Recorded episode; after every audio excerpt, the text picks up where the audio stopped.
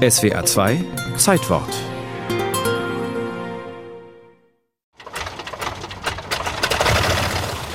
Ich fühlte mich absolut sicher.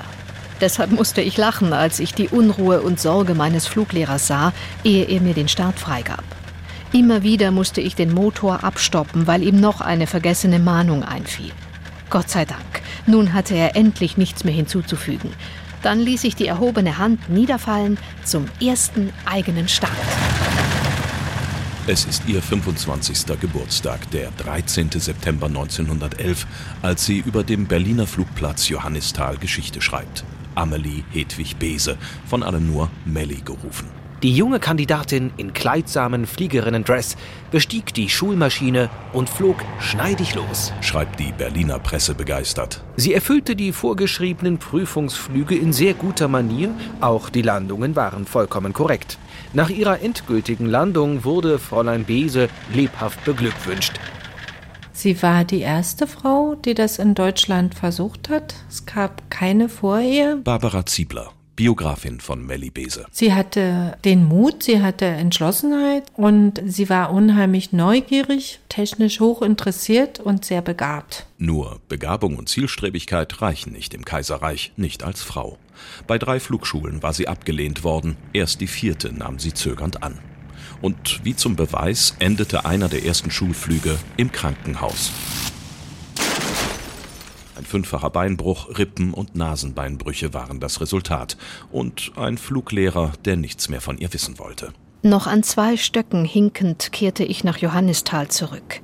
War es Aberglaube oder die Sorge, mich die Glieder nochmals in seinem Beisein brechen zu sehen? Er unterrichtete mich plötzlich nicht weiter. Erst nach einem halben Jahr Warten und Wechsel der Flugschule durfte sie endlich wieder ans Steuer. Aber auch ihr neuer Lehrer war kein Freund fliegender Frauen. Melly Bese musste jeden Tag neu darum kämpfen, in der Reihe der Flugschüler nicht übersehen zu werden.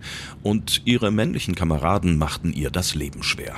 Bald waren ein paar Zündkerzen gegen Verrußte ausgetauscht, bald das Benzin bis auf einen geringen Rest abgelassen worden so dass ich natürlich schleunigst notlanden musste. Diese Frau hat ihnen eindeutig den Nimbus geraubt. Also wenn eine Frau jetzt kommt, steigt auch in ein Flugzeug, fliegt genauso gut wie sie, dann ist es irgendwie der Nachweis, dass so kompliziert ist nun die Sache auch nicht.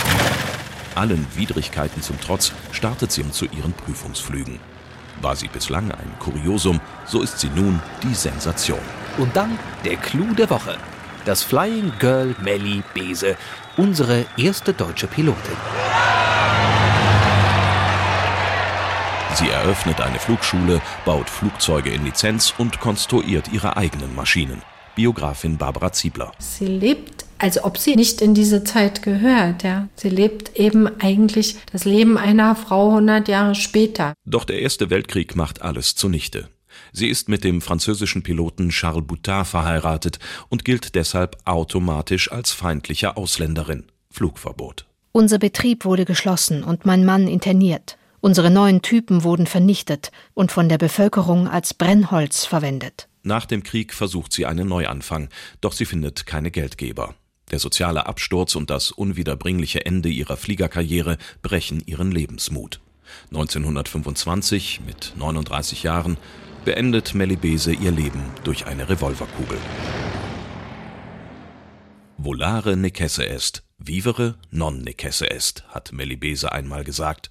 Es ist wohl die Quintessenz ihres Lebens. Fliegen ist notwendig, Leben nicht.